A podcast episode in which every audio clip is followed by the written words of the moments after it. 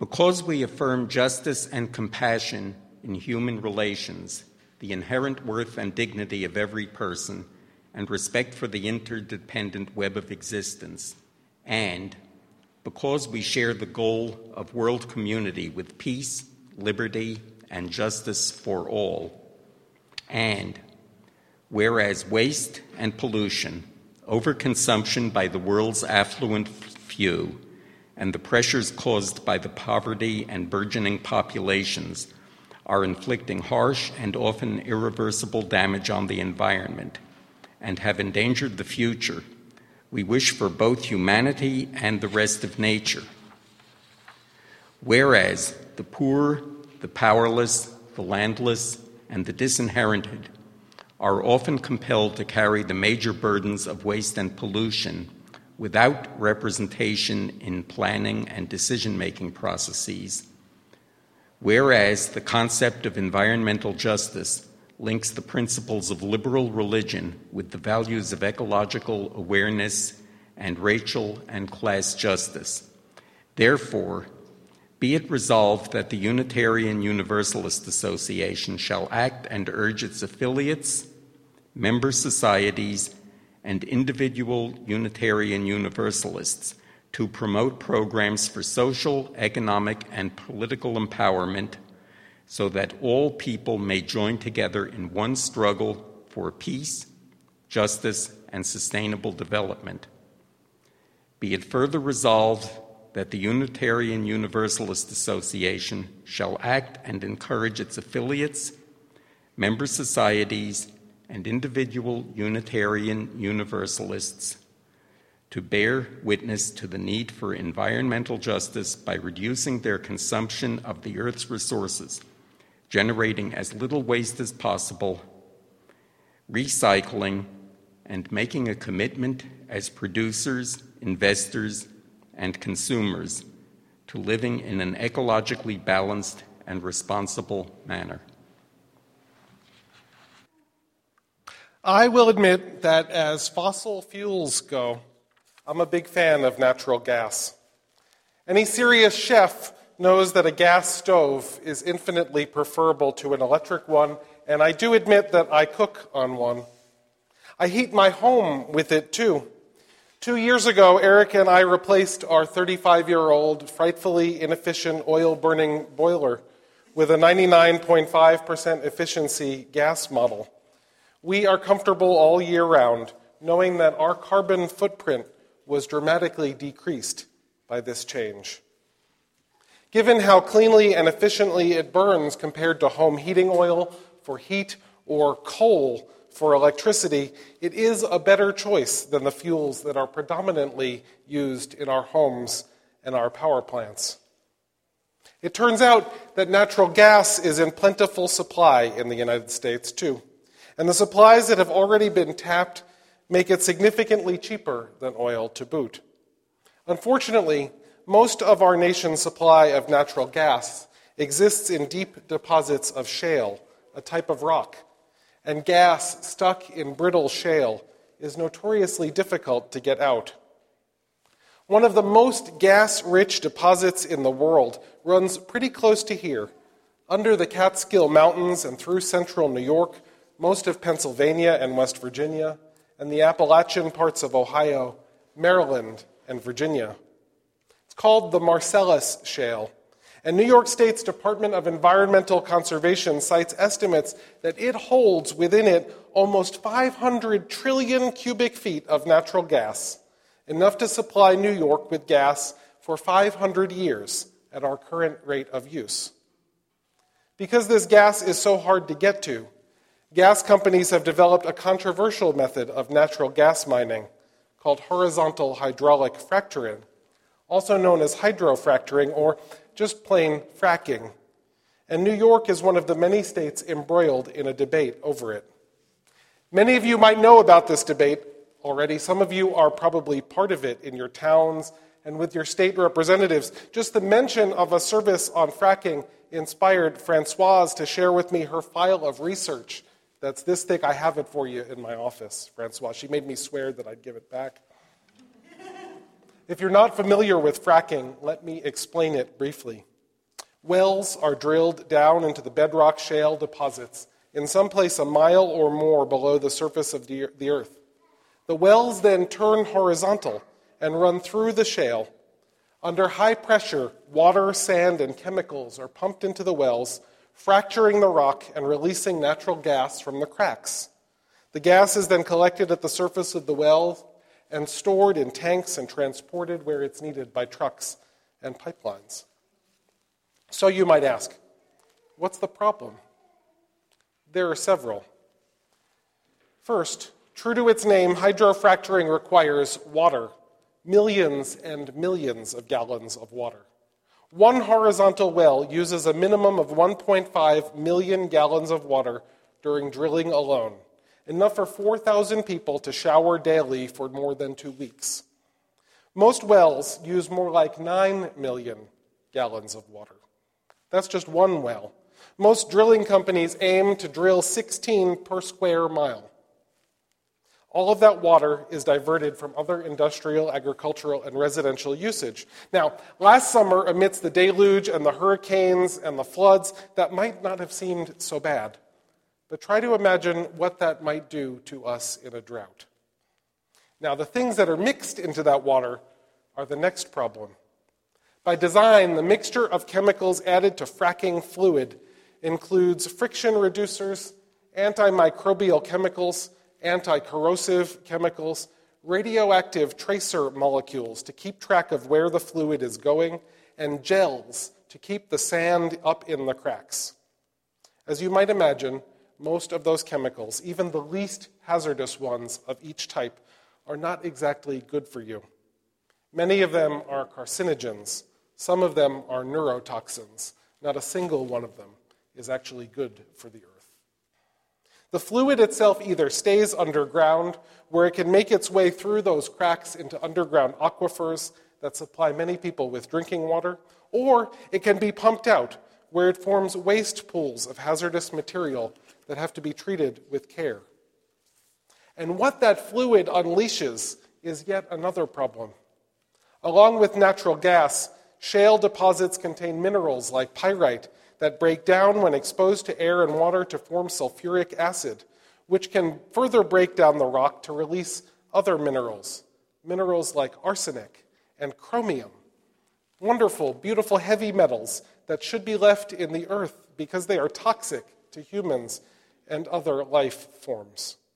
These chemicals, both the natural ones and the ones pumped into the wells, can easily make their ways not only into underground water, but surface water as well streams and lakes and rivers. And the most gas rich parts of the Marcellus Shale are in the Delaware water rivershed, including the waterways that form the reservoirs that supply New York City's water. All told, almost 16 million people in New York, New Jersey, Pennsylvania, and Delaware rely on the Delaware River Basin for our drinking water. Naturally occurring radioactive materials like radon gas are also stored in shale and are easily released at the surface of fracking wells. Radon released into the air is a carcinogen, enough so that homes built in high radon areas routinely have expensive pump systems installed in their basements. Now, all of this is enough to make me ask, to borrow a fictional expletive from the television show Battlestar Galactica. What the frack? But those are just the scientific problems with it. And this, as you're well aware, is not a geology class. There are theological problems with fracking as well.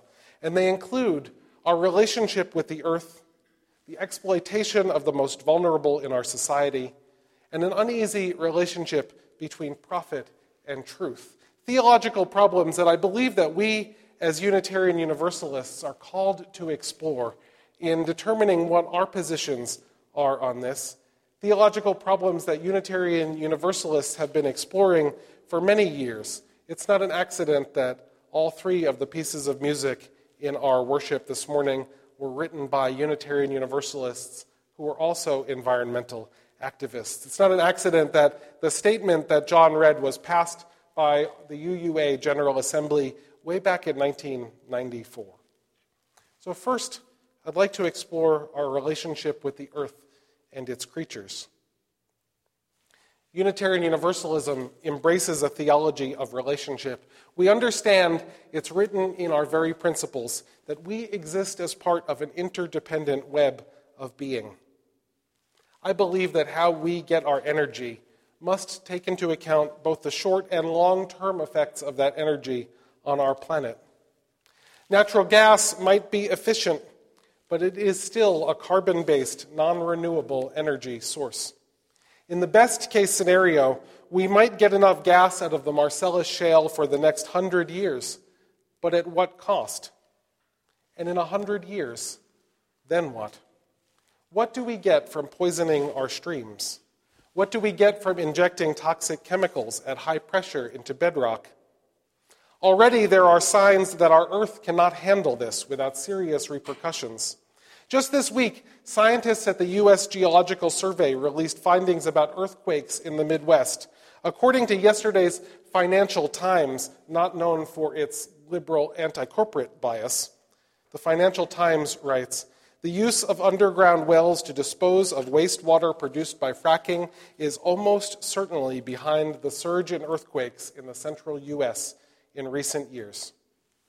So before we inject millions of gallons of toxic sludge into our earth at high pressure to make fissures in the rock in order to satisfy our energy needs. It would do us well to think about our relationship with the planet and its creatures. A true universalist theology also calls on us to understand the inherent equality of all humanity. And I believe it does us well to also examine in our thirst for energy how we exploit the most vulnerable in our society. Those of us with privilege and power are asked to pay attention to how our society does and does not work for those around who, without privilege and power. We learn from spiritual teachers throughout history the lesson attributed to Jesus in the Christian scripture of Matthew, where it is written, Truly I tell you, Whatever you did for one of the least of these brothers and sisters of mine, you did for me. In this case, the least of these brothers and sisters of ours are people without power, poor rural people in the United States. For local communities, the best argument in favor of fracking is money.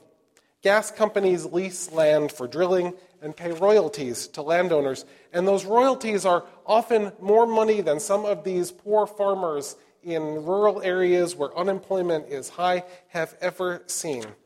Drilling and pipeline companies promise jobs in rural areas for decades to come. Delaware County, New York, is one of the centers of the fracking controversy in New York State. It has an unemployment rate several percentage points higher than the nation as a whole. It's typical of the rural counties in central New York and Pennsylvania that struggle with this decision about fracking. And yet, if we dig just a little beneath the surface, we see yet another case of large and powerful companies taking advantage of those with little money and even less power. You see, very little of the money being made by these companies ends up in those local communities. The amount of royalties being paid is minuscule. And the costs to landowners to clean up once wells and pipelines are no longer in use often exceed the money they get paid. These are people who are too often dismissed as crazy mountain hicks when their tap water becomes flammable, as documented in the film Gasland. And companies who are eager to dismiss these people who are at the margins of our society already say, oh, we didn't do that, and the rest of us buy it. Environmental justice asks us to connect our environmentalism with an understanding of systemic inequalities and injustices at work in our society already. We understand from an environmental justice analysis why polluting power plants and incinerators get sited more often in communities of color, regardless of their income level. We see mercury poisoning on Native American reservations and asthma rates in urban black populations in a new light. We also see the connection between environmental degradation and class. Poor people are regularly taken advantage of when it comes to the cleanliness of their water and air. Mountaintop coal removal in West Virginia, toxic waste dumps in rural North Carolina, coal ash from power plants in Tennessee, fracking in Pennsylvania and New York. These are just some of the most highly visible ways in which poor rural communities are taken advantage of, soiled by the rest of us, eager to light our stoves and heat our homes. The United Church of Christ was one of the very first faith movements to undertake a study of environmental justice and theology. Our brothers and sisters in this liberal Christian church are even credited with inventing the term environmental justice. They ground their seminal work in a theology of caring for God's creation. We too, as Unitarian Universalists, can find a theological way to ground what we do and how we care for the planet in a notion of environmental justice, in a theology of interdependence and the inherent worth and dignity of every person, no matter who they are, no matter how much money they have or what their background is. And so, either way, before we tear up local communities in the name of profit, I think we would do well to think about the effects of our actions on the least of these, people whose interests are rarely represented in the halls of legislatures. We would do well to think about how we can and should structure our society so that the poor people in Delaware County, New York, and Appalachian, Pennsylvania, and West Virginia do not thirst for the money that is brought to them by these companies eager to exploit their land and their water. Maybe if we as a society took better care of the least of these, the money wouldn't be so great a lure. And that money leads us to the third theological problem I see in the fracking controversy, and that is the uneasy relationship between profit and truth. The final theological problem posed by fracking has to do with the ways in which modern American society treats the truth. When profit is at stake, truth becomes an inconvenient distraction for most corporations. Millions of dollars are spent each day discrediting scientific studies, documentary filmmakers, and environmental activists, all in the name of natural gas and petroleum profits. Public relations campaigns mounted by gas drilling and pipeline companies bring us supposedly neutral sounding organizations like Energy in Depth, which is actually a public relations subsidiary of the American Petroleum Institute, and Clean Growth Now, which is actually a New York organization funded largely by construction companies that would benefit from the contracts being awarded. My friend and colleague, the Reverend Clyde Grubbs, recently contributed the following theological thought for a report that he and I were writing as members of the Unitarian Universalist Association's Board of Trustees. He wrote Unitarian Universalists have long been guided by the radical notion that the truth will make us free. And yet, when it comes to fracking, we know little of the truth. Corporations set free to seek profit at any cost have made sure of this. They have helped block laws that would have them disclose the exact chemicals they use in any particular well because they know that to do so would make it easy to blame the subsequent groundwater contamination on them down the road. They grease the way for state laws that override local zoning boards and town councils. Money especially in our political system in this country today, has a funny way of obscuring the truth. And before we trust that either corporations or the politicians they have bought have our best interest at heart, we should insist on some truth telling. There are a number of reasons that fracking concerns me. Some of those reasons are scientific concerns, some of them are political concerns. But some of them, some of them are theological concerns, concerns based in the tenets in which I ground my faith as a Unitarian Universalism. And so, as our state and its residents prepare to make tough decisions on this issue, tough decisions about who gets money and who does not, who gets energy and who does not, what kinds of energy we use and what kinds of energy we do not, the ways in which we treat our earth and the ways in which we leave it alone. Tough, tough decisions as we prepare to make those tough decisions. I invite each of you to explore this issue through the lens of your own theology. However, it is that you believe something greater moves through you, however, it is that you understand your connection to the world and its creatures and our human community. I invite you to do that reflection for yourself and then make up your own mind. May it be so.